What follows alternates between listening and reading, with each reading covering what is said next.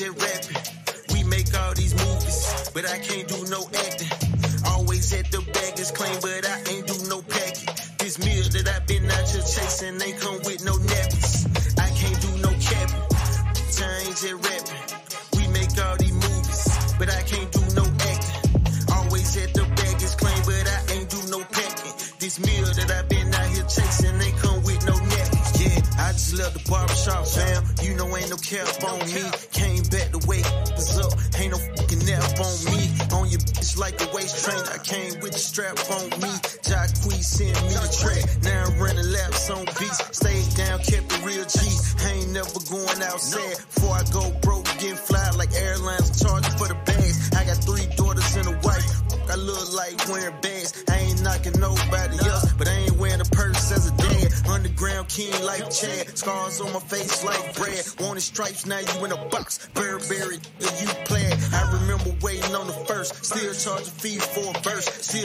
putting in work. Still at the meals like dessert. I can't do no capping. Change just rapping. We make all these movies, but I can't do no acting. Always at the baggage claim, but I ain't do no packing. This meal that I've been out here chasing ain't come with no nappies. I can't do no capping. Ain't just rapping.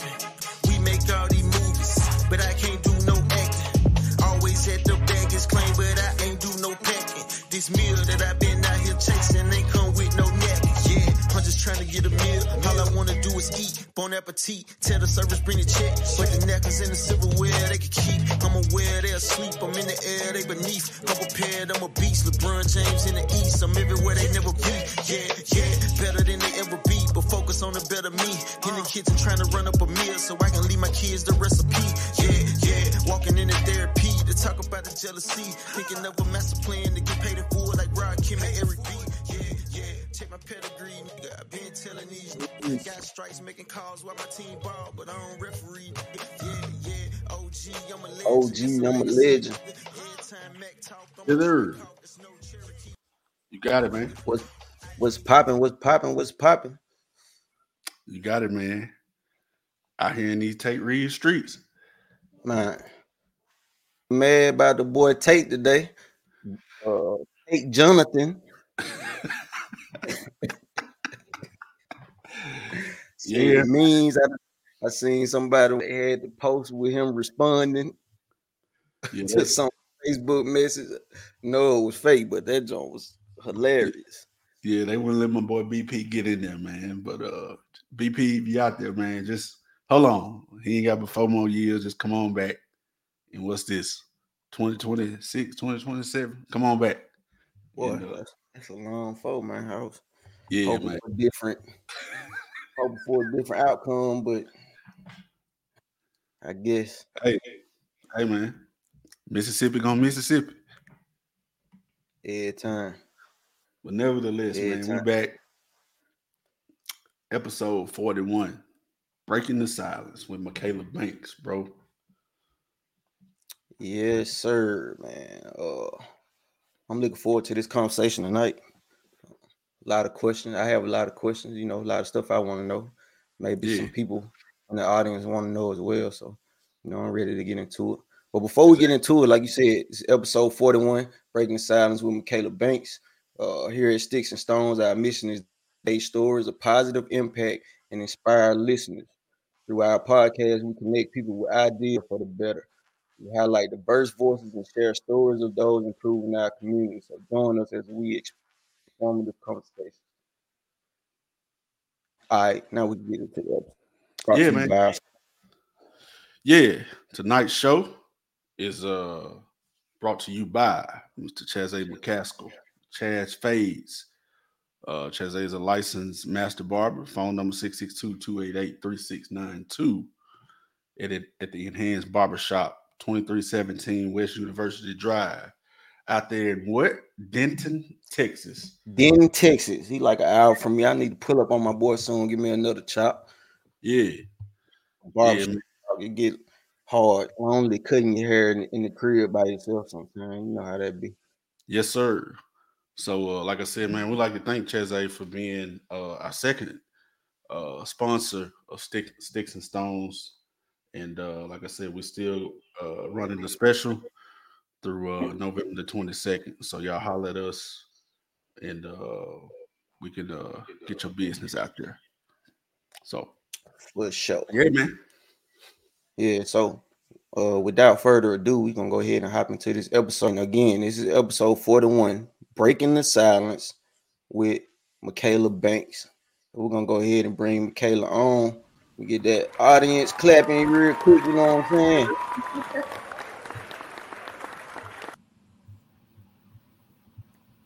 Michaela, what up? what's up? Hey, how y'all doing? We're good, good, good. We see you got the the the, the, the background, you know, Yeah, yeah, percolate. yeah. That, that might be the hardest backdrop I see. I, I, I think so. I think thank so. you, thank you, Amazon special. But, uh, appreciate you taking our time, you know, out of your schedule. We know you're very busy, and uh, just sit down and come, you know, rap with us for a minute. So definitely appreciate you. Well, thank y'all for having me. Thank y'all for having me. It's an honor. Yeah, Yeah. It's an honor to have you. Like Jordan said. yeah. Hey, for y'all out there in the audience, make sure y'all follow our social media, all the links in the comments. And then if you're trying to book, you want to book the look, you know what I'm saying? Michaela link, Michaela link is in the comments as well. So uh later on in the segment, we're gonna put that on the screen. So you know what I'm saying? Make sure y'all tap in. Yes, sir. Yeah, but we, we're gonna jump into the glam a little bit later. But first of all, we're gonna get started with a little segment we like to call three the hard way. Uh so Michaela, Yes. your life had a theme song, what would it be and why? Ooh. Y'all, it's it's it's an older like song, but it's always been my song. It was really close to me. But y'all remember the song? I can't remember the name of the artist, but it was the show. The show goes on. All right, already the show goes You on. play Fiasco? Yeah, Yeah. that's it. So um, I would have to say that it, like since I was a kid when I first heard that song, that song has always been a motivation to me because even when things go on in life, like the show must go on, and this ha- that has always been, you know, a word for me. Like no matter what happens, you know, we have bumps and bruises in the road and stuff like that, but the show got to go on, and you got to keep pushing and it must get done. Yeah. We, we a few minutes in, we already got the word for the night. I mean, look, I, saw your brother post earlier, so he, he said you Oh, he said yeah. you bring the word. So we we just wait. Hey, he, that, he, he just, he a fool. Look, hey, first question, we got the word already. So yeah, so show uh, definitely must go on. I definitely second- feel that, and I don't, I don't know if I could have answered that. Yeah. My uh my second question is what's the weirdest talent or skill that you possess that not many people know about? Ooh. so, y'all, I discovered as a kid that I was double jointed in my fingers, so I can make them do this. So, yeah, that's what, that's the only thing I can do. Rest in peace, Miss Toll. Bro, you tripping. hey, Oh, you don't know Miss Toll, do you? Oh, me? Yeah. Uh She, she was at Coldwater. And uh, you know, she has some stuff going on her hands like that, but she's going on uh Miss Toes. in the law. All right. my fi- my final question, and then we're gonna jump into to the meat and potatoes of the interview. But uh, who is the most famous person in your phone? Um, I'm gonna have to say my girl Shambria. She she popping right now. And hey Shambria. Yeah. shout out Bree. Episode forty, Mississippi, Mississippi Melodies, we had on last week. So I think we've been killing it, you know, with the ladies, man. You know, bringing it, trying to get the ladies on. So yeah, we got some more Yep. stuff cooking for y'all. Women empowerment. Oh yeah. But yeah, uh appreciate you uh answering uh the questions to that segment called Three the Hard Way. So we're gonna go ahead and jump into uh, the interview, and uh, just you know, just kind of how we start off with everybody, but uh, just kind of share a little bit, a little bit about you know your early childhood and the environment you know that you uh, grew up in. Okay. um. So as a young girl, I grew up. It was me and my brother. He's the only sibling. He's the only sibling I have. Um. I started. We start off with a two-parent home. My dad is a COGIC church pastor, and then when we turned 12 and 13, my mom and dad divorced. So, like as teens, we learned to adjust and we became two kids with a single mom. And that's what really pushed us because my mom, like, no matter what the circumstance we faced, she kept going for both of us. So that's what our my um, youth looked like. We still kept pushing. We were young kids. We did what we wanted to do still. Nothing stopped. We did sports. We were involved. We did good in school. Um, our mom made sure we kept going.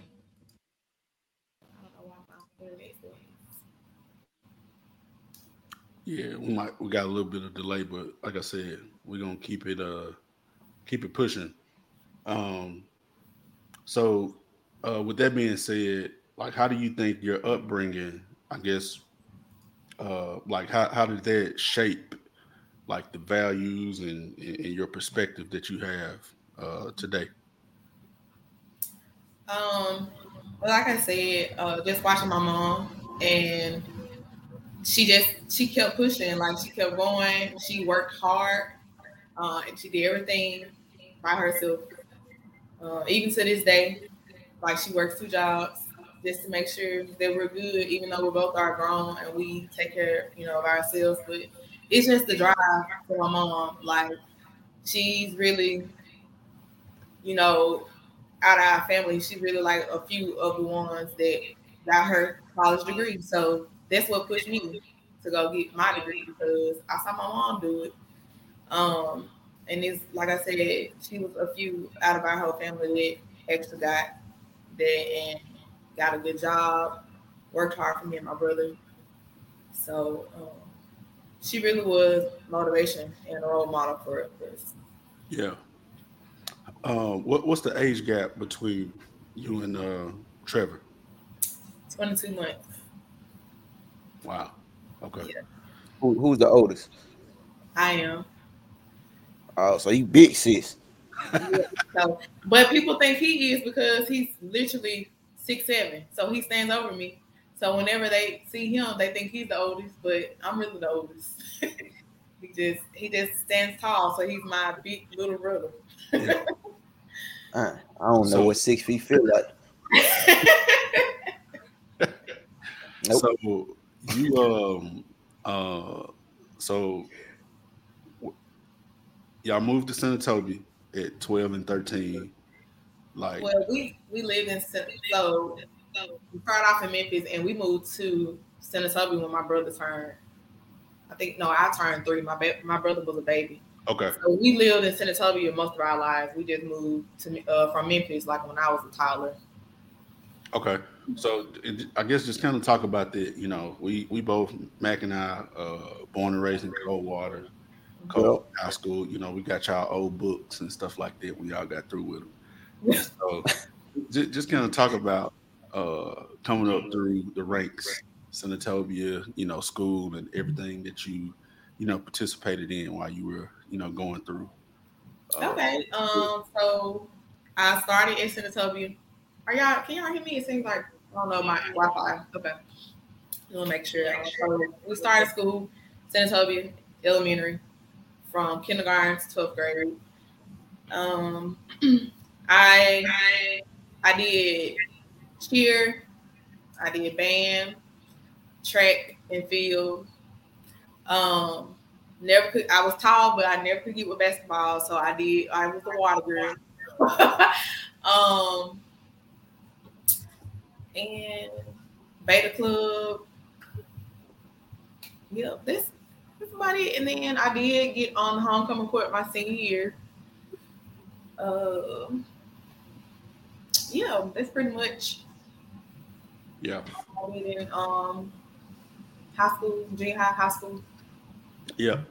And so uh I guess before we move move away from Senatobia and get into uh, some of your higher education, um, I just wanted to ask outside of your mom, I know you you know you spoke about your mom being your, you know, inspiration, but I guess outside of her within the community of Senatobia, who else would you say that just kind of played a major role in your life or, you know, just had a, a impact, you know, on on uh, who you are? Um, I had a lot of older cousins. So like Heather Johnson, Tiffany Webb.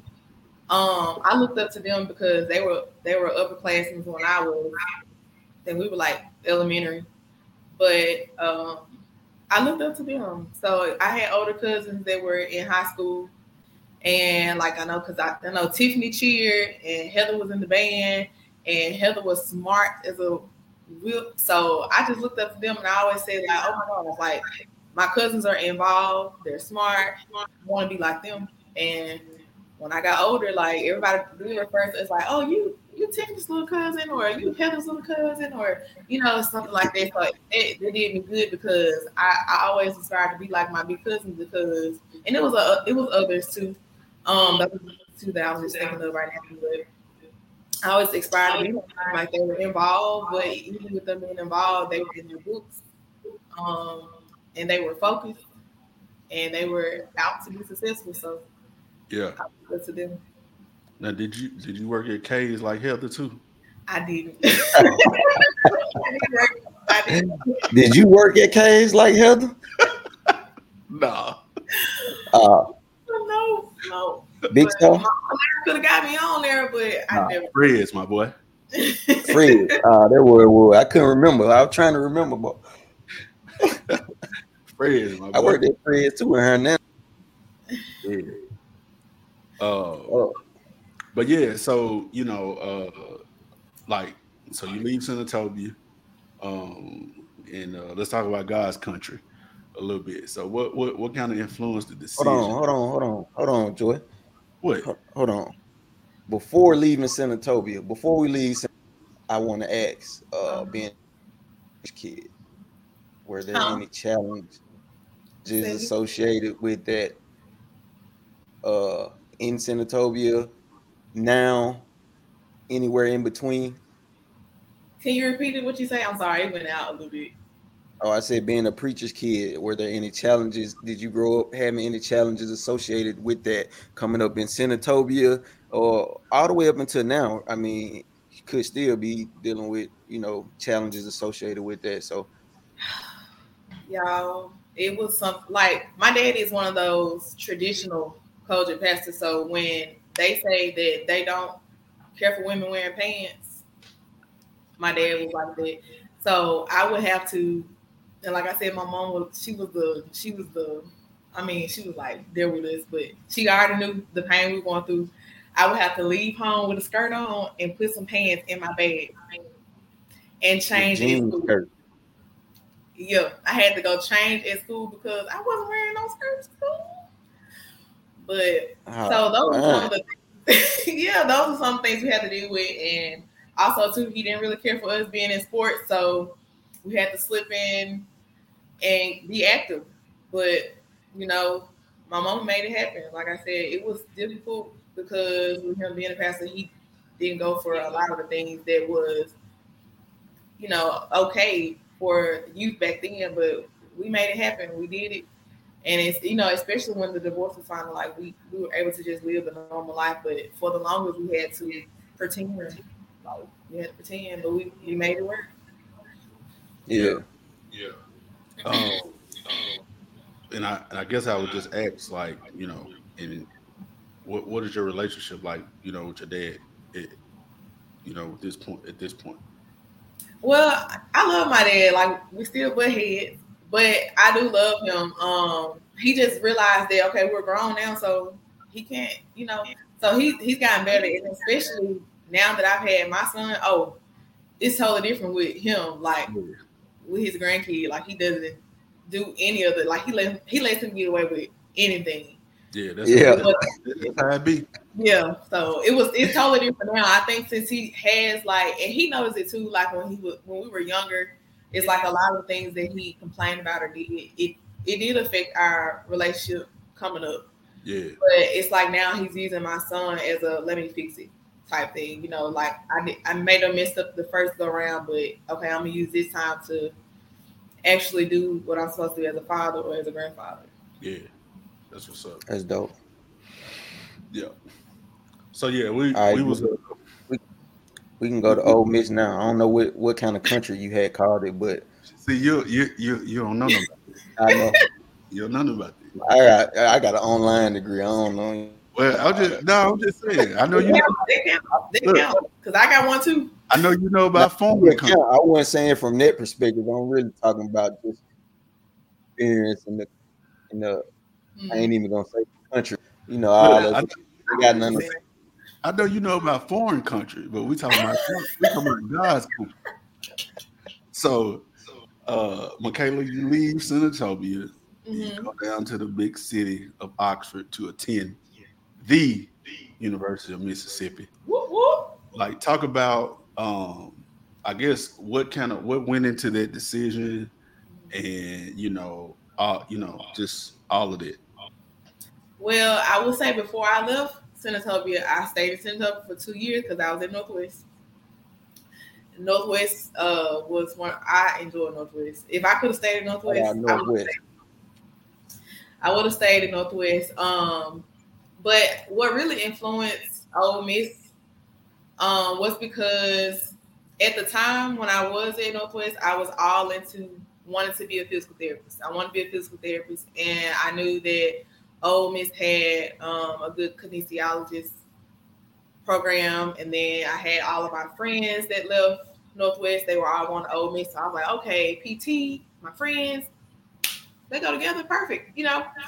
So I was like, that's really what made me decide on Ole Miss because all of my Northwest friends, we all left Northwest together. We went to Ole Miss together. So, um, and I was, I really, crazy part about it, I was a diehard Memphis Tiger fan. But I was not going to Memphis because my friends were going there.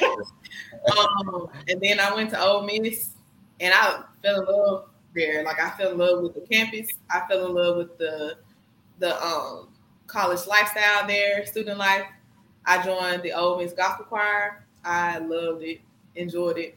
Um, I'm so glad I did actually go, not just attended, but actually got involved. And I met so many friends that I still communicate with now through the Ole Miss Gospel Choir. Um, but yeah, I, I really I went down there because of my friends, but I ended up meeting new friends and getting new opportunities and experiences. Yeah, yeah. So so how to uh before I continue, how the gospel choir work out? Not work out, but like how does it come about? Like when you're when you go for something else and then you just end up in the gospel choir, is that something you have to try out for? Like what is that experience like? So we didn't have to try out for it, but technically, as whew, as um, we had some practices where you you knew that if you couldn't sing, you know, you probably couldn't be here because they would have practices where they would sing you out so that they can see if you're singing the right part. And if I wasn't a, if I wasn't like comfortable in singing, then I probably would have been like, mm, "This not for me." But see, I do that anyways. I sing. I sing at church. I'm a worship leader. So all I was doing was picking up where I left off at church because I had moved to Oxford and I wanted to explore gospel and explore praising the Lord there with friends that I could also, you know, explore their talent with. So Yeah. That's dope. So so you can sing. somewhat. Mhm. Nah, don't don't don't look. Oh, we ain't gonna do that now. You know. Oh yeah, she she know. All right, so so you you go to Ole Miss, um, with this plan of being, and then, somewhere, somehow, something changed. What, what what was that for you that changed that made you uh change your career paths or whatever it may be? Um, I'm gonna be honest, like I'm gonna talk a lot about God tonight because I am very, very faith based. But honestly, Perfectly when I, yeah, like I'm gonna be. This is what I'm trying to get to. When I got to Ole Miss, I did not know why I chose speech. Then, like, it took me years to for God to show me why He He actually put me on the path for speech. I I, did, I still didn't know. Like, I got accepted into grad school, still didn't know what I why I was in speech. He didn't. I didn't. I'm telling. you, I didn't even know why he allowed me to be a speech pathologist until years later. So even when I was at Ole Miss, I just we went to a career fair, and we were going to the different tables, and I stopped at the so the name of the major itself is communication science and disorders, and I stopped at their table, and I was like, okay, sounds cool. I knew I didn't want to do PT anymore because they had a lot of hard classes. I didn't care about I didn't care about chemistry and statistics. I didn't care about none of that. So I said, I gotta change my major. And I stopped at the communication science and disorders table. Did not know why. I was just like, it sounds cool. So I just majored in. Made my minor education because I was like, there's something easy too. And I started taking the classes and I really I started to get the gist of things, you know, started to get the gist of speech classes and you know what it was about. And um, graduated from Ole Miss, and I applied to because the speech program is very very competitive.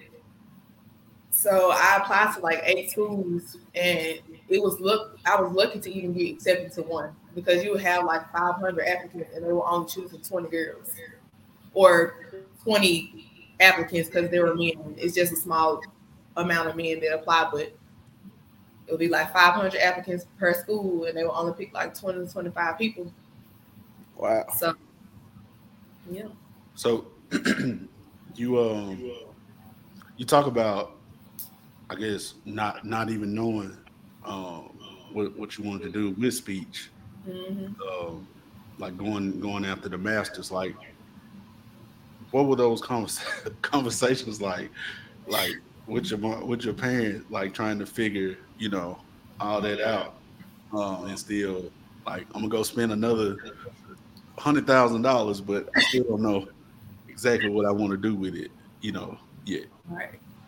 Um, so the thing about speech is in order to practice it, you have to get a master. So even though I mean I was and I was enjoying the classes, so I was like, I like the classes, I like the con you know the content we're learning about. So I was like, maybe this is for me. I still wasn't sure, but I was I was enjoying the classes, so I was like, okay, let me go ahead and apply for my master so that if I, if this is for me, then I'll be able to practice in it. Um, so I got accepted to Jackson State.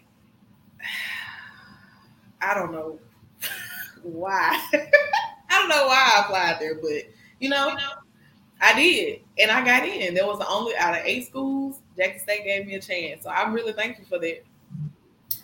But um, I only lasted at Jackson State for a semester and a half, and I, I love the some of the professors I met there. They even helped me to um, get accepted to the next master's program that I applied for. But Jackson State just it just wasn't for me. Like I had so I faced so many adversities there. And that's what made me question, like, okay, God, I'm I'm not into this because I'm not sure if it's just me. Maybe this is not the path you have for me. Because I was really like, and it wasn't the grades. Like I when I withdrew from Jackson State, I, I remember like it was yesterday, the register office, they asked me, they said, Why are you leaving? Like you have a 3.5. And I said, ma'am, if it was the academics work, I could I could just get through that. Like I could get through that, but it wasn't that. It was like they were hating everything. Like I had never been to where a school where professors would do what they were doing.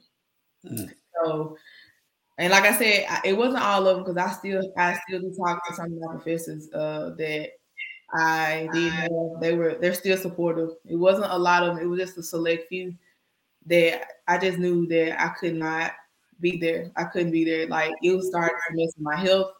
I had never been on anxiety pills, anxiety pills, and I just said a degree and all of this isn't worth it. I can go get a degree anywhere. And mm-hmm. and I was excited about going to Jackson State because that would have been my first HBCU experience. I was excited about it, but it was it was hard. Like it was really it was hard, and I just hadn't. I didn't think that they would treat us like that with us being them being our very own.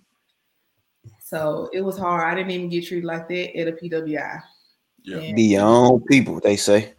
Yeah, it was hard, y'all. It was really hard. So I ended up having to withdraw, and I came home and started working as a TA at Senatobia Elementary School, but I knew that wasn't all that I wanted to do. Like I, I just never stopped trying to figure out what was next for me.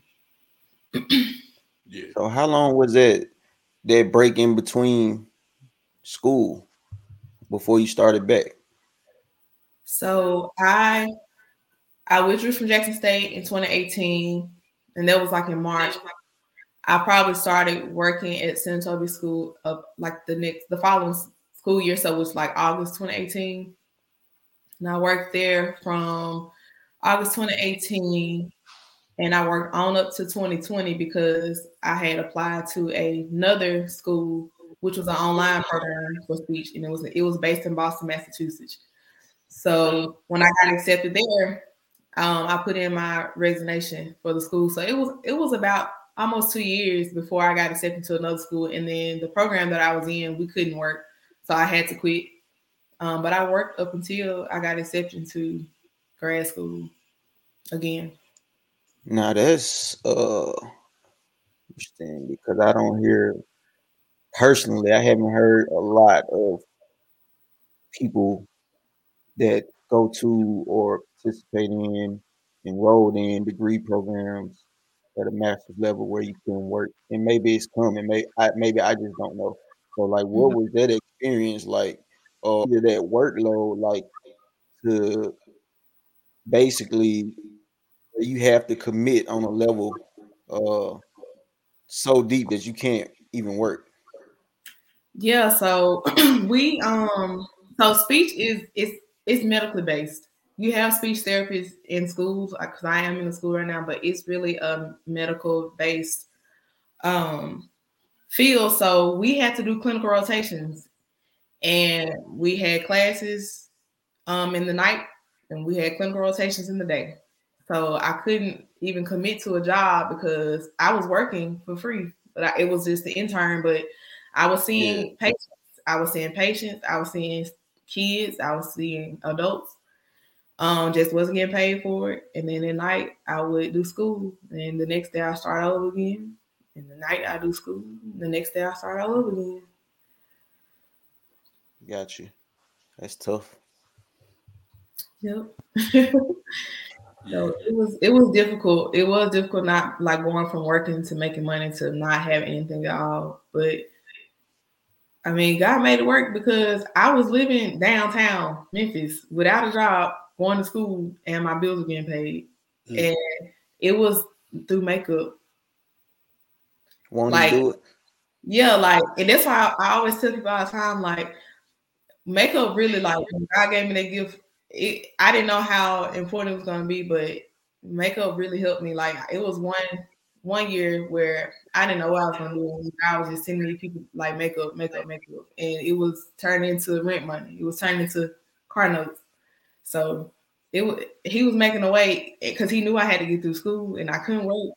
So and um, I'm, I'm glad you said that because um, my next question um, just kind of centered around like your faith, you know, journey. I know you said you, you know, you're gonna talk about God a lot tonight, and like I said, that's mm-hmm. perfectly fine. But I guess just you know, being so young, like, um, like, what do you feel like that was developed, like that that type of having that type of faith, mm-hmm. so young to be able to make the moves you know, that you did and be able to stand on his word and just, you know, follow you, you know, follow your path. Like what what would you attribute that to? Well, as I stated earlier, so my dad is a COGIC pastor. So when we were younger at Church of Christ, like they're having a holy convocation now, and they have in church morning and night, morning and night, and that's what we did. Like we would on Sundays have two or three services. Come back on a Wednesday, have another service. Friday night, have another service. Sunday again. So it was, and it wasn't about oh because we constantly go on church, constantly. You can have little kids in church and they understand. But I, I, I saw what God could do with a lot of people. Like there were people coming in sick, and I, I would see, you know, demons be cast out. And I know some people don't believe in it. Like I, I don't believe in every prophet because I feel like some people can, you know, do too much. But prophet line. yeah, yeah. But I can say that I've seen what God can do when it is genuine. And so I, I just carry that with me. And I grew up, I've, I've, grown up on it. And God has even in my life, even from me seeing what other people have, you know, have went through and what God has done for them, but even what God has done in my life, because like I said, even when I was at Ole Miss, you know, there were certain times where, man, I don't even know how I got through a class, but I would go on my knees and I'd be like, God, but you know, I got to complete this in some way, somehow. He did it every time. Like it was just never, it was never a time where he did not help me or pull me out of my mess. Yeah. So I always have to acknowledge him. I never not acknowledge him because I, I didn't do a lot. I look back now, I'm trying to figure out how did I even make through a lot of stuff that God did. Yeah. But I want to been able to do it just Michaela. Just no, not just with just being Michaela. yep. Yeah. Yeah, that's uh I mean, I, I feel like, you know, I'm on I'm on the same, you know, you know, wave. Like it's just, mm-hmm. you know, amazing when you you know you look back and think about it. So uh, definitely, uh, you know, appreciate you for sharing for sharing it. Um, definitely appreciate you for sharing it. While talking education, I understand now you're pursuing your doctoral degree. Is that correct? I am. I am. That's why I say I don't know how I forgot about it, but yeah, I am. For that and like, at what point did you decide, or was it something in your life that made you feel like, not feel like, but just register, like, you know what, I'm I'm gonna go back and I'm gonna pursue higher education at this point for these reasons or for this particular reason? Like, what what was mm-hmm. that moment for you? Um, so I don't know if y'all saw, but when I got my master's, I did a photo shoot with my son. And I did not want to do anything without him because I think Michael was when I first got accepted to grad school, Michael was 18 months. And I was using him as a motivation because I kept saying, okay, when he turns three, I'll be done. I'll be done with my master's. Like I kept using it like, okay, He's he's growing, I'm growing. He's growing, I'm growing. And that's what I was getting to when I was saying that God didn't show me until years later why he even allowed me to do speech. My baby was diagnosed with a developmental delay at the age of 24 months. So with that, he wasn't he wasn't talking like the typical two-year-old. And, and I noticed that at 18 months, and with me being, you know, in speech, well, going to school for my speech, I was learning stuff in class, and I was like, but my baby's not doing it. Like, you know, and it, it kind of worried me because I'm in school learning about things that I can do to help somebody else's child, and my baby is going through everything that they're saying. Okay, this is the, these are the signs we look at. So I didn't I didn't notice that God was doing was preparing me for him, and he was there like as I was going through school and I was practicing with other people's children in the clinics, I would come home and do the same thing with my baby. So I was working with him. He was helping me get prepared for my degree. And I was helping him get prepared for life because he wasn't talking, he wasn't saying anything. And I was using what I learned in school to help my own son. And we still come a long way, but my baby now, like at two years old, he wasn't saying anything, and he's now making full sentences, and he's four. And that's because he, I did put him in speech. I put him in speech as well. He had other SLPs, but his mom was at home helping him as well. So I didn't know what God was preparing me for. But he did that because my baby was born during COVID, and we saw a spike of kids, like autistic kids. We saw a spike of kids that uh, weren't talking. We saw a spike of kids that had language delays because of COVID. You know, everybody was shut in. Kids didn't know how to be social. Kids learn from other kids. So they weren't able to get that. And my baby was one. He was born at that time. So when he was a couple months old, he wasn't able to be in daycare. He wasn't able to be around other kids. So he lost that developmental time just as other kids did. But I was there to be able to help him. And so, like I said, he's four now and he's saying full sentences, but at that age, he wasn't saying anything, and I didn't know what God was doing until I was able to help him.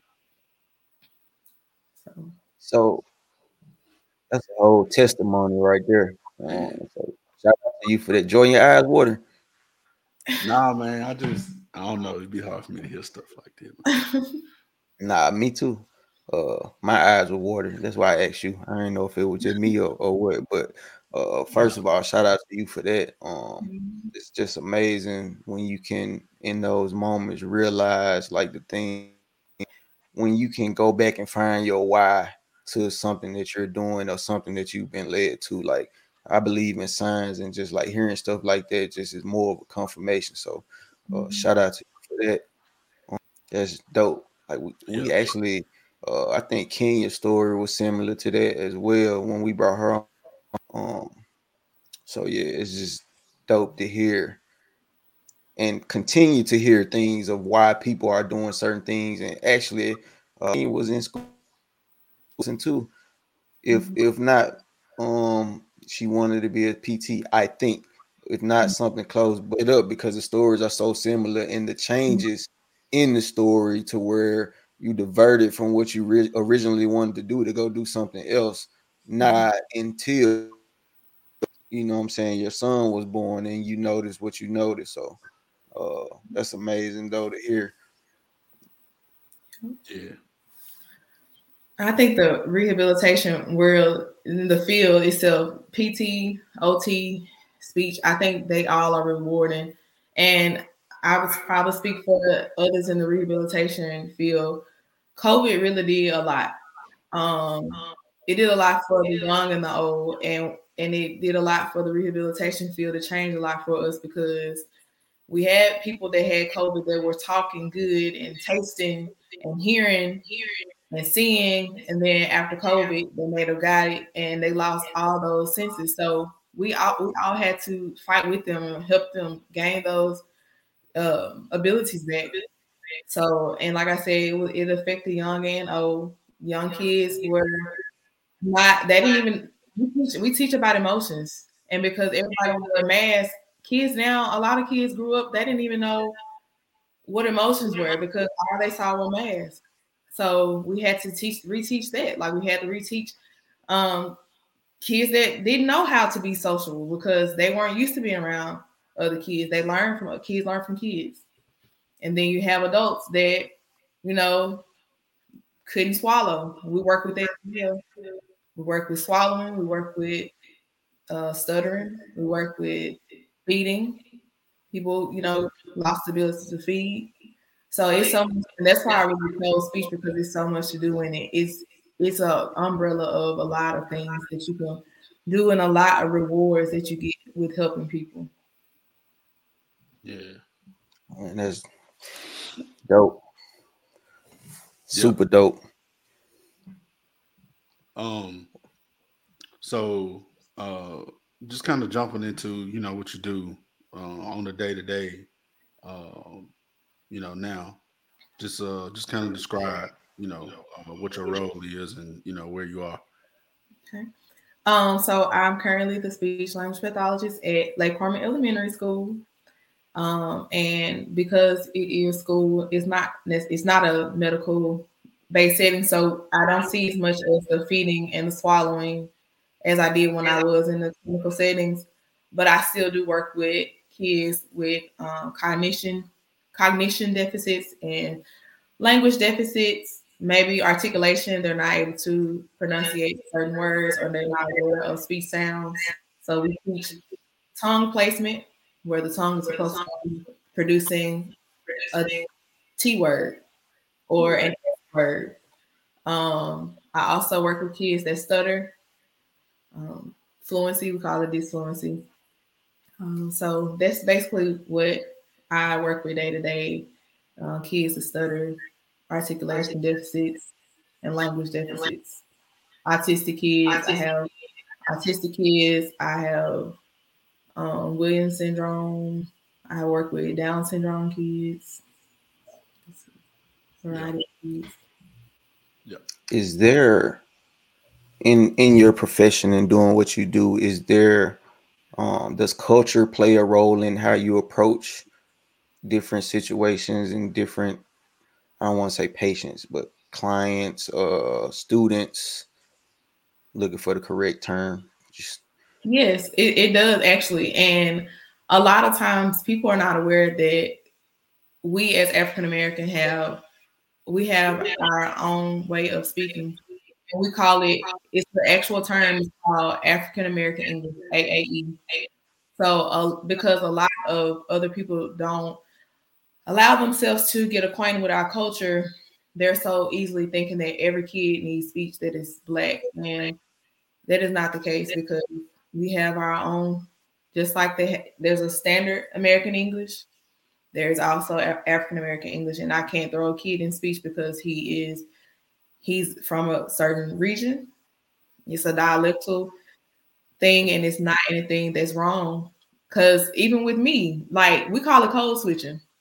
Code switching. So I may be with my friends and I'm, you know, I say mine, this, you know, but I'm not gonna I'm not gonna put anybody in speech because you know eh, we have we have our regional speech, our regional communication. You know, yeah. People are not aware of that I've had I've had people to come to me and say, "Hey, this kid say screet. He needs speech." No, because screet, strawberry, that is African American English. I'm not gonna put a kid in there because that's just what that's their region. And just like, just like, um, like I said, I'm gonna go back to code switching. That's another thing I like about it. We work with it as well because so actors. So I'll I'll use Idris Elba for example, with him being British and he wants to, you know, get a role and he has to speak English. Well, he can work with a speech therapist and she just teach him the code switch. And that's what you can do. You can work with voice singers. We do voice therapy. Anybody wants to get a certain role, like I said with Idris, Idris Elba, how he has to change from one accent to another. That's something we work on as well. And all it is is code switching. So, like when people say something about being proper for an interview, it's just code switching. You're not doing anything wrong. That's just your region. And then you know you just code switch for a professional type of image. But as far as the African American English, there's nothing wrong with our way of speaking. It's weird that it's looked at it looked at in that way too, because you go anywhere else in the world in all these different countries and they have all these different dialects of the same language. I just mm-hmm. remember learning bits and pieces of Arabic before we went to Iraq and Afghanistan, and just depending on the region, the tribe, whatever, it was mm-hmm. different mm-hmm. dialects. Where like overall, you can still communicate with each other, but certain stuff was different based on where you were from. Mm-hmm. here in America, we have our thing or whatnot, and they just not recognize it as such. Right, right.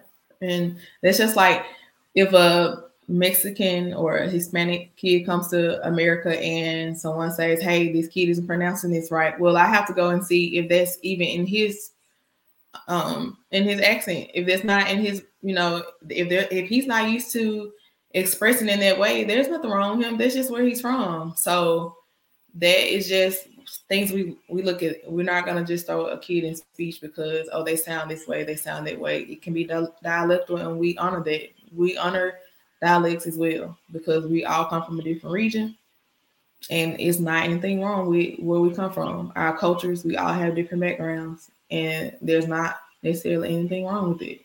Wow. So that's interesting, and I have a follow up to that, just based on all of the kind of career choices that you have based on your profession because you said like you're not going to put a kid in speech for particular things because they don't need it based on their region and their dialect. So how how does that work when they don't necessarily need speech, but I don't, and I don't know if this is the correct term.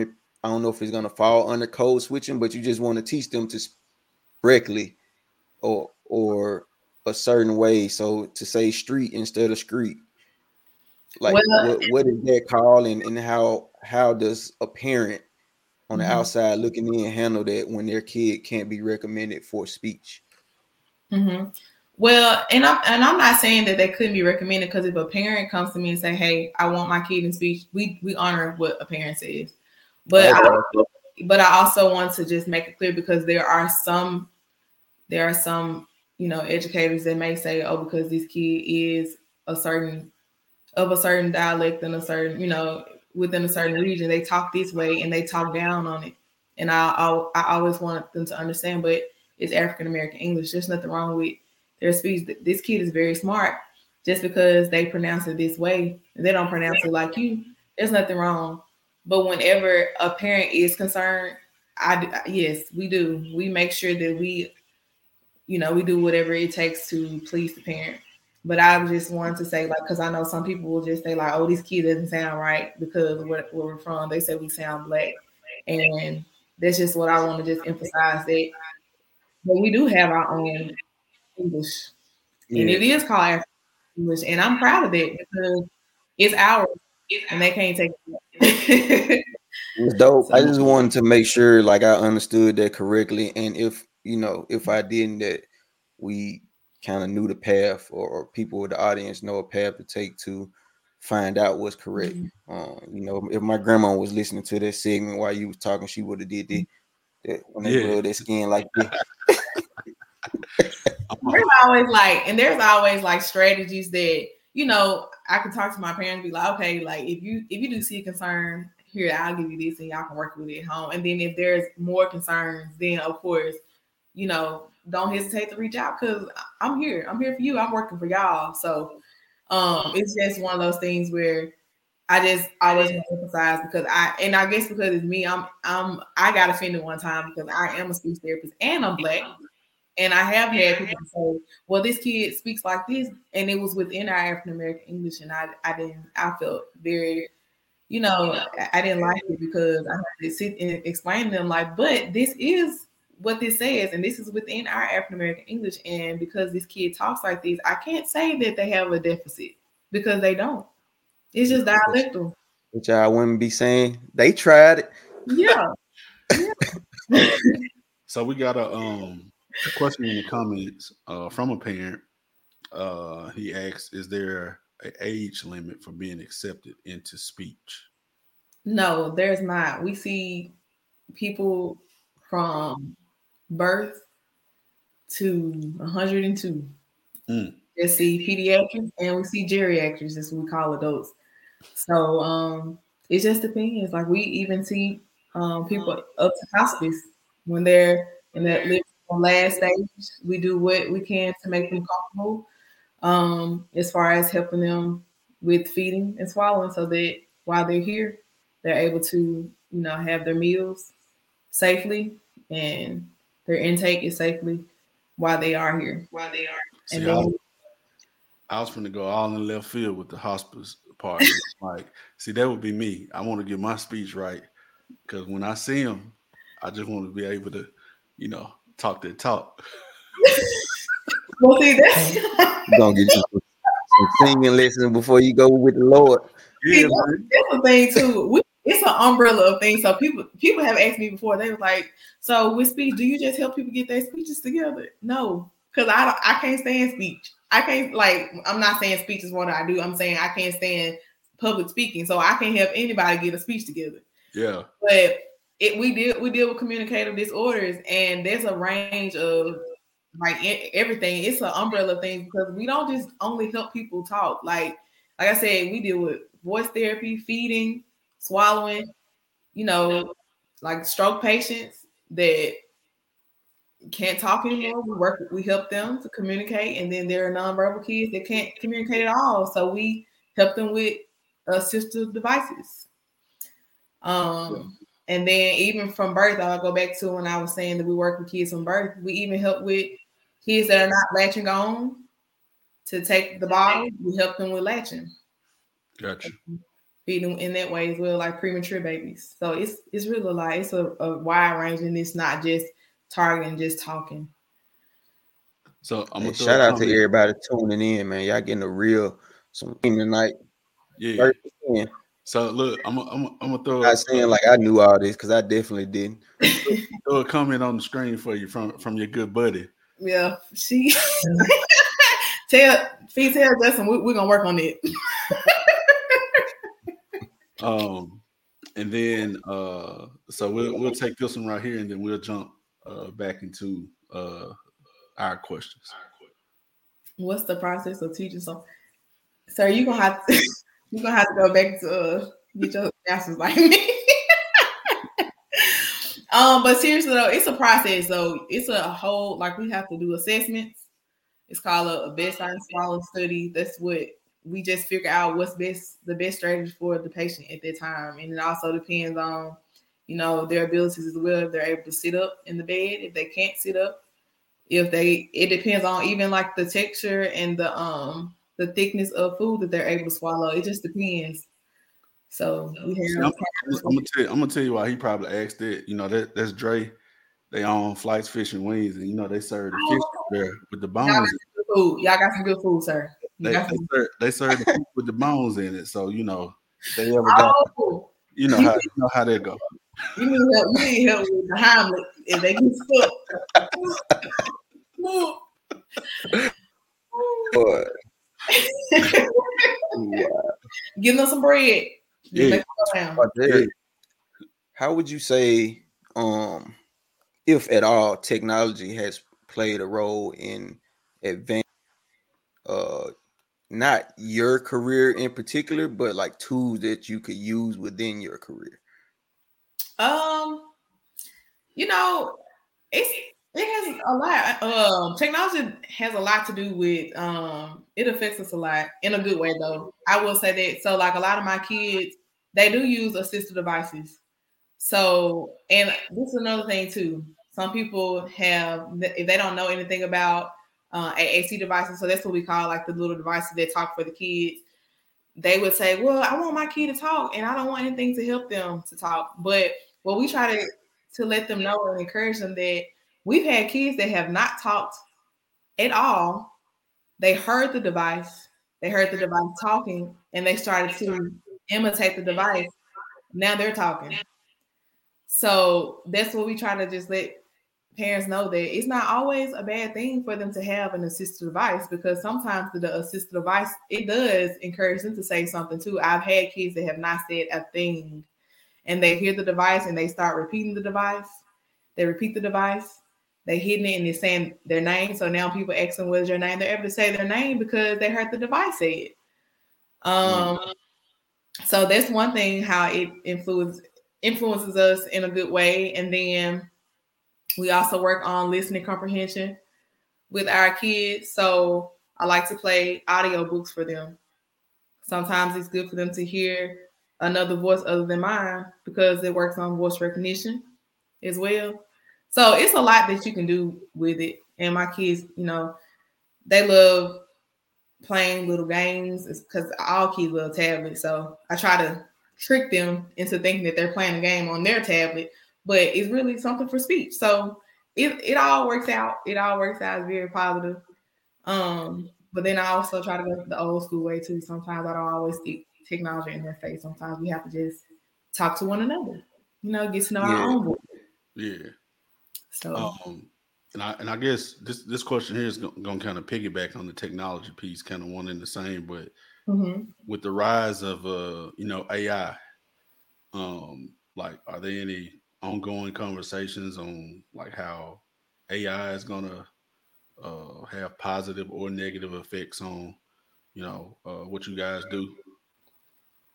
Um, honestly, I we haven't talked about it, but if I could just use my little speech mind, I would think about wanting to invent something, or hopefully somebody else invent something um, that will help our kids to learn tongue placement. So it's hard. It's really hard teaching them. So I have to always get like a little, a little um popsicle stick to help them keep their tongue down when they're trying to say something or you know get the teeth out of the way. So I think, and we call these the articulators. So our teeth, our tongue, our lips. So all the things that we use to actually pronunciate words. And it's a struggle. Call, hold on, they call what? Articulators. Mm-hmm.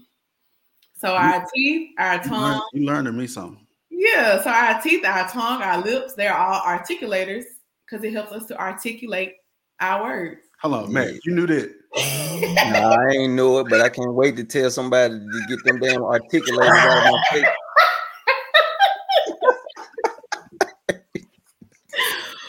so yeah, so like, so that's really how I teach my kids how to say things and how to pronunciate words because sometimes when kids don't understand sounds and letters and matching with sound, they don't they, they don't know what what's going on. So so so when I, I see when I see folks just missing missing the side too, so you you missing the articulator. But listen, that that matters because you got kids that are missing their front, their two front teeth, and they're not able to say certain things because they're they're missing the articulator. They're missing the articulator. Or if a kid didn't have a tongue at all, you can't even talk. Yeah. Articulator. Mm. Yeah. Cleft palate kids. They can't yeah. really talk. Hey, this uh it's a million dollar business idea in the chat, and uh, I just want to. hey, hey, Allison, do you know how to teach kids to be? that's that's actually contradicting what I do. I'm I'm supposed to help them learn to talk, but see, but listen, but I understand your struggle because people used to tell me all the time, you want Michael to learn how to talk, but when he started talking, whoo, I helped him talk, and now I wish I could help him just okay, son, just kind of just dim him down just a little bit, but a little break. Now, yeah, he got now, so yeah, yeah, yeah. so is there in your uh your career so far, um is there a particularly rewarding experience that you've had as a SLP that just stands out to you um, that you would like to share? Yes. So I have worked with before. Okay, so I'm gonna say prior to being in the school, this is when I was actually still in school and I was doing clinical rotations. Um, I was working at a pediatric clinic, and I had a two-year-old. Mom said she had never eaten anything would not eat anything, and it was, of course, affecting her and her nutrients. She wasn't receiving any nutrients. She didn't want to try anything. So I tried this approach with just letting her play with her food. And I wanted her to feel the texture of things like we tried crunchy things, we tried soft things, something like an apple applesauce, like a puree. And I, I didn't even want her to eat it. We're just gonna play with it. I told mom, just bring food. We're gonna play with it. We're gonna play with it. I let her put on her nose. I let her put it on her lips, on her face. And I told mom we're gonna keep doing it. We kept doing it for a couple weeks. And I told mom, I said the reason why I'm letting her do this is because she's getting it, she's getting the feel of it on her face and on her hands, and eventually she's gonna want to try it and put it in her mouth. And mom was like, she she she just wouldn't eat anything. She couldn't get her to do anything, nothing, nothing, no vegetables or anything. The only thing she would try was applesauce. And so we started to um, crush the strawberry, we started to crush broccoli, we started to crush crackers. And one day, this kid actually put a cracker in her mouth and she chewed it. She chewed it.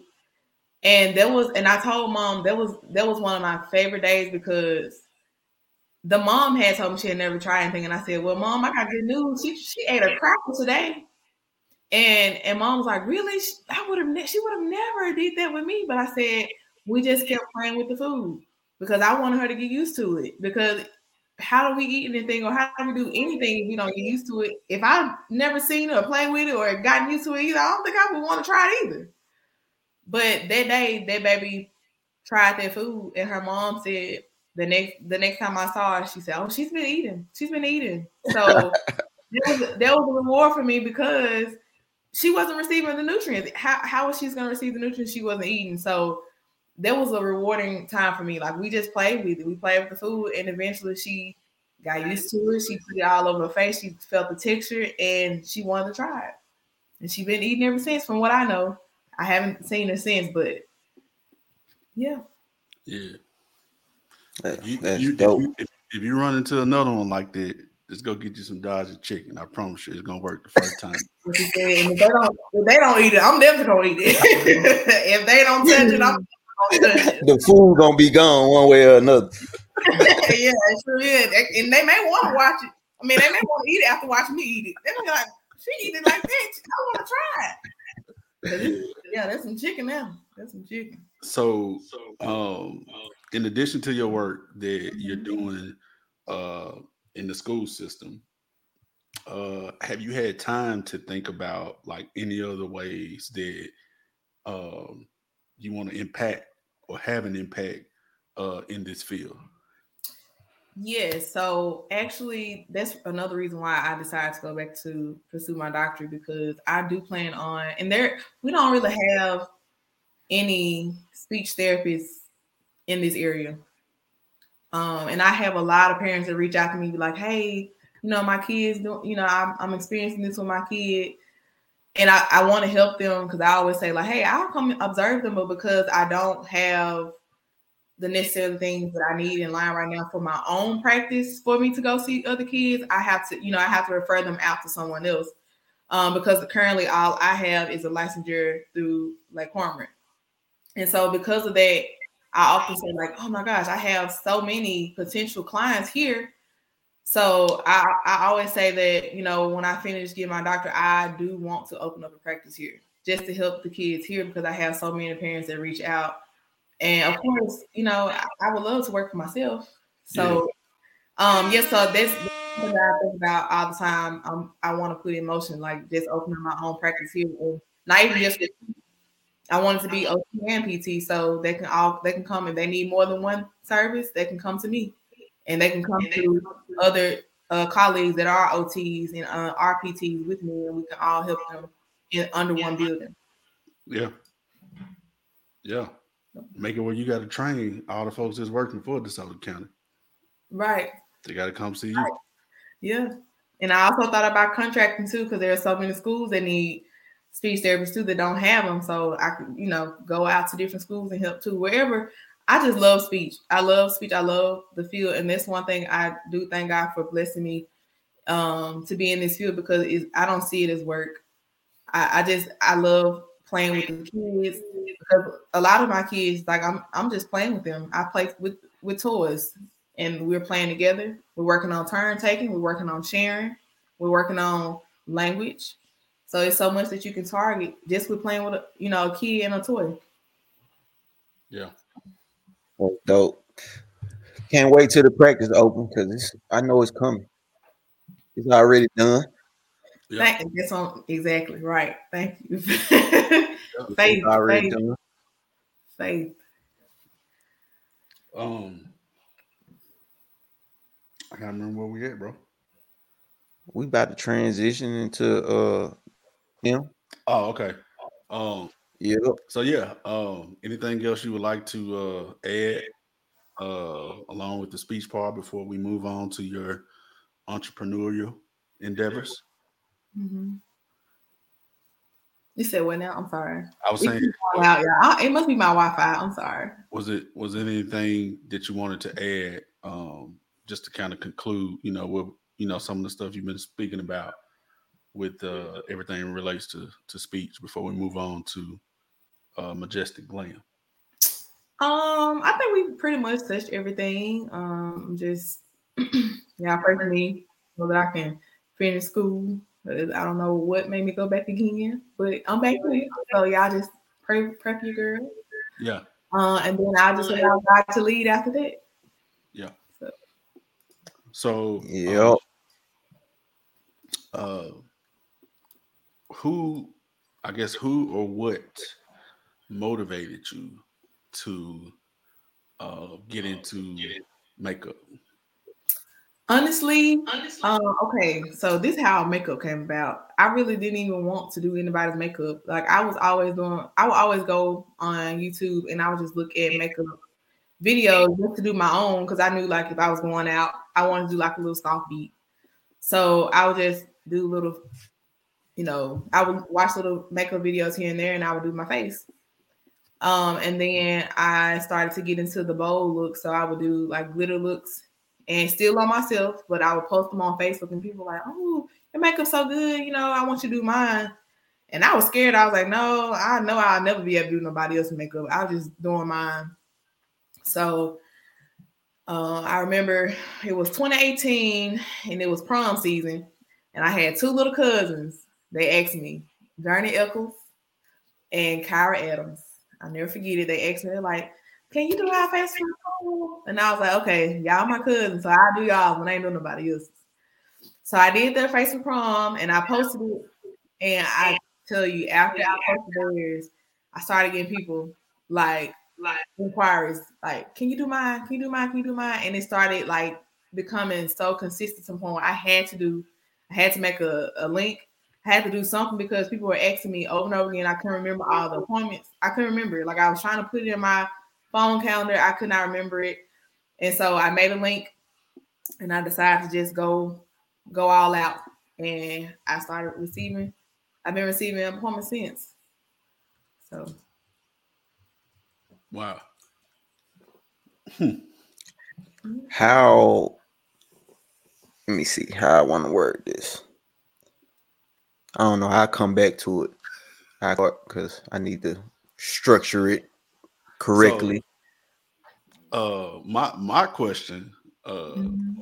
uh follow up question to that is, like, I guess you know, you see what you see on social media but like uh you see a lot of I guess what I would call catfish type, you know.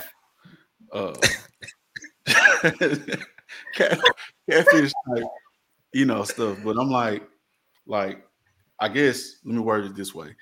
Um just kind of tell us about a challenging situation uh where you had to kind of, you know, do a little bit extra you know, to uh, get somebody the results that they that they want?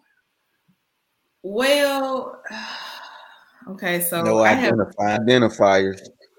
I have two. I have uh two challenges. So I think I think sometimes like when people have uh like acne situations, and you know, even with full with full coverage makeup, if you have um severe acne, it, it's just certain things it will cover up and won't cover up. So I've had where you know people will have severe acne, and I would just you know offer them skincare regimens, um, but it, it didn't quite look like what they thought it was going to look like because I can't shave off that. You know, like I, I don't think I can do is cover it up with my products, but I can't. You know, I just can't shave off what you wanted me to just delete. I can't delete it all. Damn.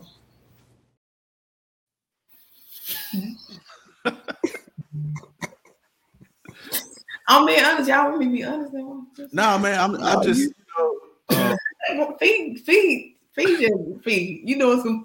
don't do that, feed. no, no, please, please don't. Uh, uh, don't do that. So Kayla's um, being very professional. Let's let's keep it that way. She got clients that need to book the look. Right. and we want her to get booked. She's so silly. But some of y'all is challenging. That's yeah, I mean, yeah, I mean, you know, like I, I, guess just from a man's point of view, like you know, when you see, you know, women, I'm like, yeah, you don't look like yourself, you know, or you know, whatever. And I mean, and I know, you know, women, you know, you want to look beautiful and you want to look, you know, you want to put your best foot, you know, forward, but you know, you see a lot of stuff that, and I guess you just wonder, like, is it the makeup artist or like, did you go and did you go and ask for it? So it's like, you know, from from from your perspective, or like mm-hmm. when someone comes in and they request something, like, what is their conversation like in trying to determine like what's going to be best for them, you know, right. versus what they're asking for. Um. So luckily, I haven't had anybody to come in and just be like, "Oh, I want something over the top." Like a lot of my clients, they know that my most of my makeup, because I mean, I I'm still learning too, but most of my makeup is is natural looking. So if you want something more dramatic, I typically don't do that. Now, when it comes to like certain eye looks, you know, I'll do that. But when it comes to like the, I know some people complain about cakiness. Uh, I've never really just had that experience because I, I know I try to use a good amount of product, but not too much because this stuff is expensive. And if you know how to spread it, then there's no need to put too much on there. And I feel like when you put a lot on there, that's what leads to the cakiness. And so yeah, I've never had really, you know, I haven't had anyone to just you know, just say, oh, I want as as Allison said, casket sharp. I've never had that because I never I try not to put I try not to put too much on my client. I try to put just not enough. to put you in the casket. Yeah. yeah. I try not to do that. yeah. So I, um, I was trying I was trying to pull up um because it, it, there was a like a recent uh makeup situation that yeah. kind went viral with uh Shannon Sharpe and uh like I was just gonna you know get your opinion on it. Like when you saw that, what what what was your initial uh reaction? So I didn't see it. You you have it. Do you have it? Matt, can you pull it up? Uh, let me see. Continue. Okay. Well, why y'all put it? I'm about to go get my my chart. That's okay. Oh, yeah, yeah, yeah, yeah. Go ahead. while you're doing that, we'll take this opportunity uh, to remind the viewing audience that uh, tonight's show uh, is sponsored by uh, Chaz Fades. Chaz, all the way from Coldwater, Mississippi, is now in Denton, Texas, uh, chopping the folks up. Mac, you want to add anything to that, man? I know you had a to sit in the seat a couple times. Yeah, man. Uh, you know, go have a, a good conversation if you're in the area. You know what I'm saying? You know what that barbershop experience be like. Go get chopped up, get you one of them uh razor lines that you can find at Davis Barbershop back in the day. You know, it, yeah. everywhere moving around, how we move around, everywhere in the world, now a lot of people don't use razors to give you no lineup, no edge. Yeah. I do when I first, you know, when I left Mississippi, Memphis area. Uh, yeah, yeah, if you're in if you're in the area, pull up, man, get have a good conversation. Uh, go see my boy, man. Hit him up 662-288-3692 Enhanced Barbershop in 317 West University Drive, Suite 173, Denton, Texas. Pull up. Get faded the right way. Uh, let me see, bro. I think I got share my screen to to show this. Okay. Let me see. Yeah. So this was uh as we all know, Shannon Sharpe recently left FS1. He's now on ESPN. So I kind of get a backstory. Uh, Is it there? On this particular day, um, on this particular day, uh, he said that the girl who I guess ESPN has like a a rotating, you know, uh, thing where different people, you know, do their makeup. Okay. So on this particular day, he said that uh, that this was a different. Uh, wow. That this this was a different. see that uh, lady. So uh, yeah, it was kind of. right there. yeah, my boy had the holiday heart going on. You you like a, a, a beet, like a vegetable beet. yeah. But yeah, I was just kind of like, you know, uh, you know, when you when I saw that, I was like, yeah, uh, like social media just started buzzing, and it was like, yeah, somebody, somebody to mess Unc up this morning. so, but uh, he he addressed it on his on his podcast that night uh, with Ocho, and uh, they got him right. So I think uh, he only on what two days a week. So yeah, yeah, they've been getting right ever since. But yeah, so that's that's all I had on that. I, I don't know how I missed it, but that yeah, that was whew, that was a job there and not a good one. Yeah. Uh, so outside of No, I was just gonna I was just gonna ask him Mac real quick, like, um, I guess just kind of talk about like somebody like that who you've never like done before, and you know, or something like that. Like, what kind of goes into that? Like, what what goes through your mind as a makeup artist uh, to kind of try to make somebody look as natural, you know, as possible. Uh-huh. As possible. So I do a lot of. So I, I always try to stress that you're not gonna always find a shade of a foundation that's like one shade of foundation that's your color.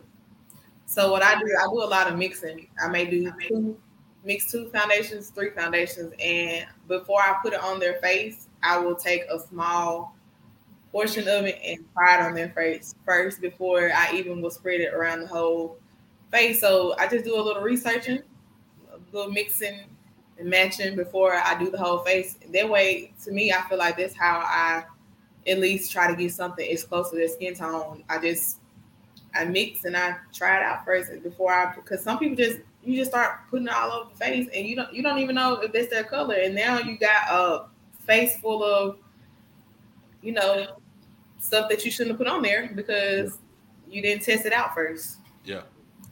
Face full of mess and a different color neck.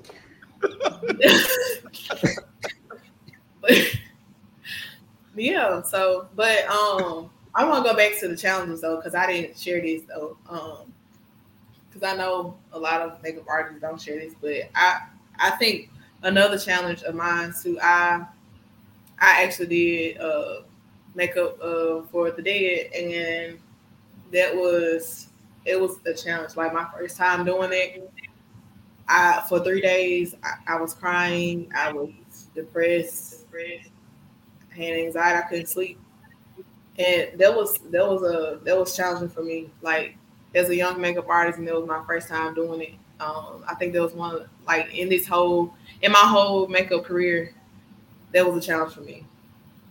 Is that three days afterwards? Yeah, like well, the night of the next day and then the next day. Like I, I really struggled. I struggled with it. Was it was it someone that was close to you, or was it like just you got called in to, you know, uh, do a job? Um, it was a little bit of both. It wasn't close, close like family, but you know, I just knew the person in the community, and it was hard for me. Um, but I, I've done, I've done, you know, more after that. But I think that first one, just initially, it was hard. So I even had questions. I told my mom, I was like, I don't think, I don't think I could do this again. Like, it was really hard. But then I got, I got, you know, used to it because I started getting more calls because that my my makeup look natural. So that's why I said I, I've never really had a, a cakey situation because even when I am doing makeup for funeral homes, they they often say that it looks natural, so they'll call me. But that first time was very it was challenging because all I could all I could think about was my loved ones, like doing it on them. Yeah. It, it didn't it didn't sit well with me. But that that was another challenge that uh, I wanted to mention that I did have um, while doing makeup in this in this career, makeup career. So so you you the one responsible for my aunties go to you know wakes and stuff and they say uh they gotta look at it just like yourself. Yeah, I, and I yeah I want I want this. Laying there sleep. They had they had her fixed up so nice. I do I want I do want them to look like themselves, you know, because that's the last time that they'll see them. So I want to help them, you know, Yeah, send them out. We're gonna send them off right. send them off right. Yeah, Yeah. bring I the place on. Yeah, I, I don't want to kill them again with all the cakiness. Ooh, that's a bar. That's a bar. Yeah. Kill 'em with thickness. okay, okay, Matt, you gotta put me on. You gotta put me on your phone now. I feel like This is I'm a bar. Yeah. Hey, nah, nah, see, see, the hour already trying to. When you said you was in the gospel choir, they hit a little note on that Lupe too. So I was like, oh, okay, I see, I see what's going on. Hey, I tried. I Hey. tried.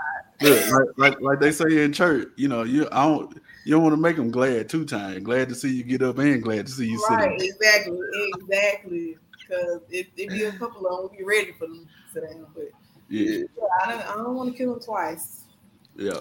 Twice. um with though have you have you ever thought about or experienced not experienced have you ever thought about or experimented with uh like theatrical makeup or like i don't even know the correct term for it i don't know if it's theatrical makeup or stage makeup but like you know wounds scars stuff like that they use for film Um, so I've never done the wounds and scars. I do so I really do want to get good to the point where somebody asked me to go on tour with them.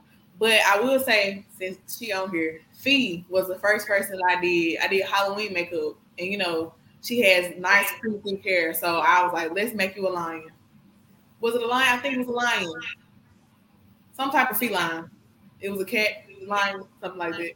But she was the first person. I that's the ball Huh? Feline. wordplay So yeah, so like um that was my first time doing like dramatic makeup was on Feast. I did the line on her for Halloween. And then I did a look on another client of mine. She wanted the mermaid look, so we made some scales. So I took like fishnets and I was taking the um the eye the eye um eyeshadow and we made like scales around it. And then I did like the blue glitter and stuff. So she looked like a mermaid. Um so that's that's really all I had. Like I've experience I've had as far as dramatic makeup. I've done Halloween makeup, and then I've just done like the natural, typical soft beats. come to get me some halloween makeup Come on, Look, look, and I look. I'd be remiss if I didn't mention that. Like Matt using your bag this past weekend with the makeup. So oh, hey, hey, hey. okay. what makeup i was in my bed with I thought you did. I thought you did the makeup for your the gymnastics. Oh yeah, yeah, yeah, yeah. I did, I did, I did. Okay, little experience. Okay, then little experience. Okay. I, I tried, I tried. He jacked all trades, man. Uh, So you didn't. of all Trades. Oh, I'm sorry. My bad. uh, that show must go on. Mama wasn't, Mama wasn't here. The show had to go on. See there, fiasco. Show Yeah. got to go on. Um, Yeah. Show show would have stopped with me because I want to know want to know where to start. you would have made it work. You would have No. made it work. The things we do for our children. No, I ain't saying I wouldn't do it. I'm just telling you it's gonna be messed up. No, I'm not saying you wouldn't do it. I'm saying like it would look good because you were gonna do it for your kids, your babies. Oh, Yeah. okay. he said, okay. See, I'm, I got oh. faith in you though. I got faith in you. You know, Yeah, gotta be positive. Gotta be positive. Yeah. But look, um, go ahead, Matt. I was. You go ahead. I ain't. you go ahead. No, I mean, um, I was just gonna, you know, just kind of actually. I know you kind of brought up Micah uh, a few times earlier, but um, I guess I was just gonna ask, um, what do you feel like has been the most significant lesson uh, that you've learned throughout this motherhood journey?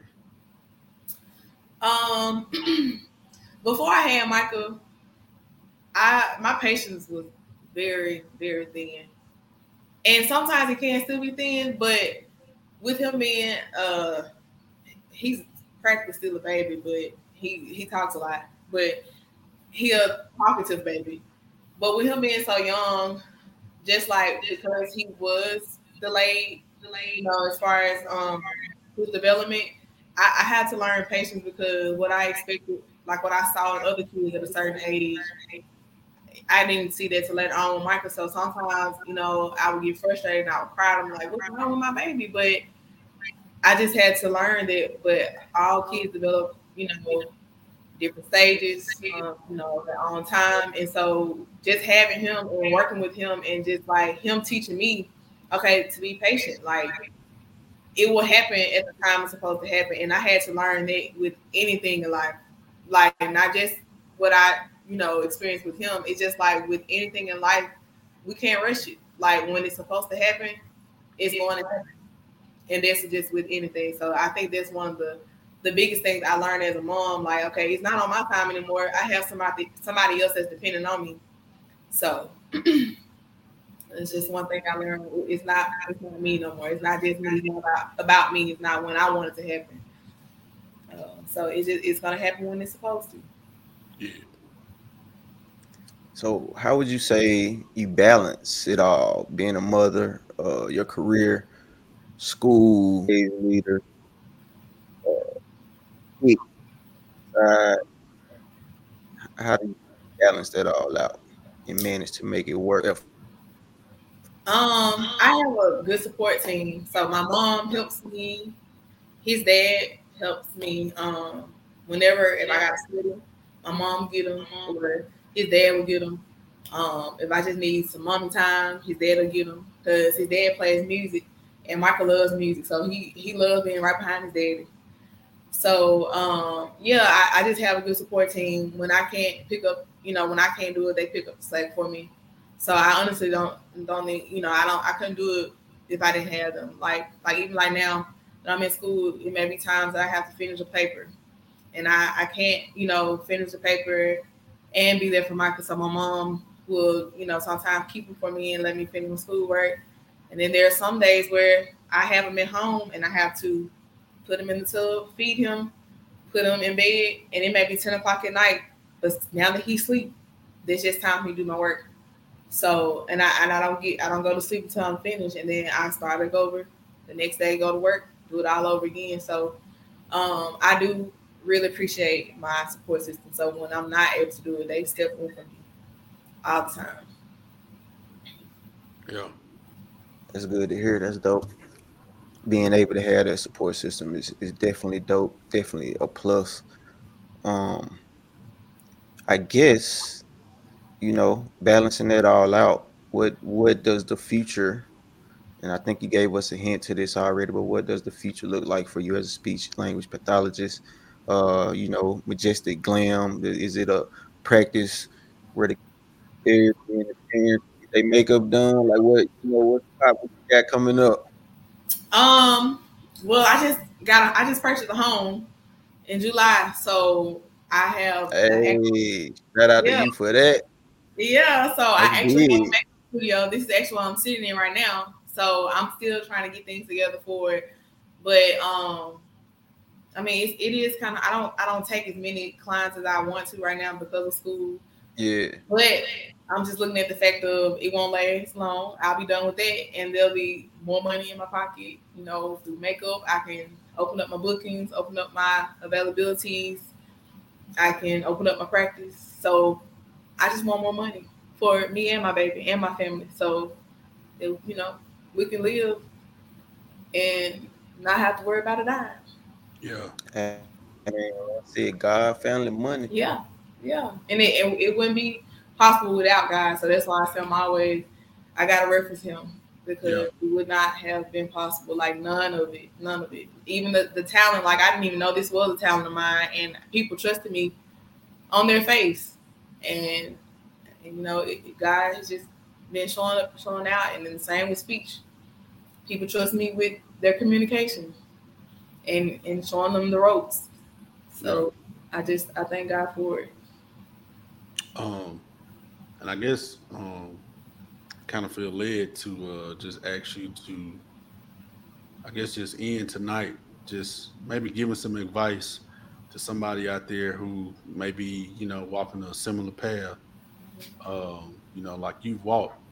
Um, just kind of take a moment and just, uh, you know, share with them, and then after that, we'll uh, we'll get out of here. Okay. Um, so I don't know if you guys on at the beginning, but I talked about how I was on one path and I had to, to quit it and finish later. And I know that it's very cliche to say that it's delayed, but not denied. But that's one saying that I went by for the longest because just because it didn't work in one season, God allowed us to work in another season. So I will say that if it's not working right now, that doesn't mean it's not for you. It just may it just may not be at this time. But when the time is is ready, when it's ready to happen, God would allow it to happen. And I have been speaking of that all night because that's really how my life has went. Like it didn't happen when I wanted to happen. I didn't quit. God didn't allow me to quit, even when I thought, okay, it's okay, it's not for me. God showed me another reason years later of why He kept me on the path. So no matter how long it takes, if it's for you, it will happen, and God will show you the purpose, and it happened. Yeah. All of it. Amen. I love it. I love it. Articulators. Yeah. Word of the week. Articulators. So, um, I mean, again, we can't thank you enough, you know, for taking time, you know, taking time out away from your baby. Um, you know, wrapping up your day. We know your educators have very, very long days. So, uh, thank you for agreeing uh, to come on with us and talk and laugh and you know do all that that we do on here. So, uh, like I said, we appreciate it. And uh, if nothing else, you know, I know you learned me something. I think I speak for Mac. Like, you know, uh, you definitely, definitely taught, taught, us something tonight. So we appreciate. Gave me a word and um, gave me a word in the first five minutes. You know, taught me some some new words. Um, some inspiration. We got some inspiration. Uh, I'm sure some other people out there got some inspiration. Um, just you know, you seem like the ultimate professional both in your primary and secondary career, and uh, we that's what we doing this for. Like as I read earlier, of Sticks and Stones is to showcase the stories of positive impact and inspire listeners throughout public people shaping the world for the better. We highlight diverse voices and share stories of those improving our community um, through these transformative conversations. So we're honored to have you on, and you know we wish you nothing but the best going forward. And I'm gonna reach out for that song because I need them vocals. all right, all right. um, and I really appreciate y'all for having me. I really do. I had so much fun tonight. I really did. Um, yeah, like I really enjoyed it. And y'all helped me get out of my comfort zone because, like I said, I was not a public speaker, but y'all helped me get out. I might could talk on a few occasions. hey, so, hey, we'll we'll I, I went 37 minutes in. We yeah, y'all helped me. Y'all helped me. So thank y'all so much for having me. You're welcome back anytime. Anything we got going on, like I said, let us know. Reach out. Um, we want to use our platform to lift, you know, um, everybody up. So especially when they pray. Yeah. For sure, for sure, for sure. Yeah. I gotta, I gotta let y'all. I make, I'm a sponsor, so y'all can put my information. Yeah. I gotta, you know, I gotta. Feel me? Yeah, we need, we need y'all to help sponsor so we can continue to use our articulators to bring y'all the news that you can use. So okay, news that you can use. I like that. I like it. Okay. Okay, Rhyming Ministry. Huh? Rhyming ministry. Yeah, yeah. I try Mac, Mac rubbing off on me, you know. so uh, but yeah, we're gonna let you get out of here. Uh, everybody else, we'll see y'all next week. Episode 42. Be on the lookout uh, for that announcement. And uh, we'll hey. see y'all next week. Hold on, before we go, one more time for our sponsor for this week, hey himself, my boy Chazé. You know, you can find him on IG at Grind Wine, or you know, you can that pound Chaz, and uh, you can see all the cuts pop up, see all the haircuts, uh, you know, everything that he got, got going on. He also does photography too. So I know this is a barbershop promo, but I'm gonna get my boy the two for one. So you need, you know, the wedding photos, graduation photos, whatever you need, hit him up. He travel too for a fee, not for feet.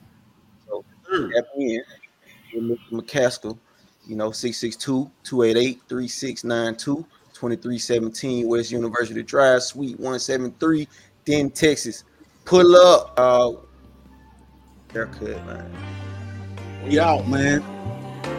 Yeah. It's her. It's 41. Uh, been proving it all these years, eluded all my fears. If ever they were hating, remove me from my peers. God, family, money's music to my ears. Faith, family, and finances, those my souvenirs. Been proving it all these years, eluded all my fears. If ever they were hating, remove me from my peers. God, family, money's music to my ears. Faith, family, and finances, those my souvenirs. Uh.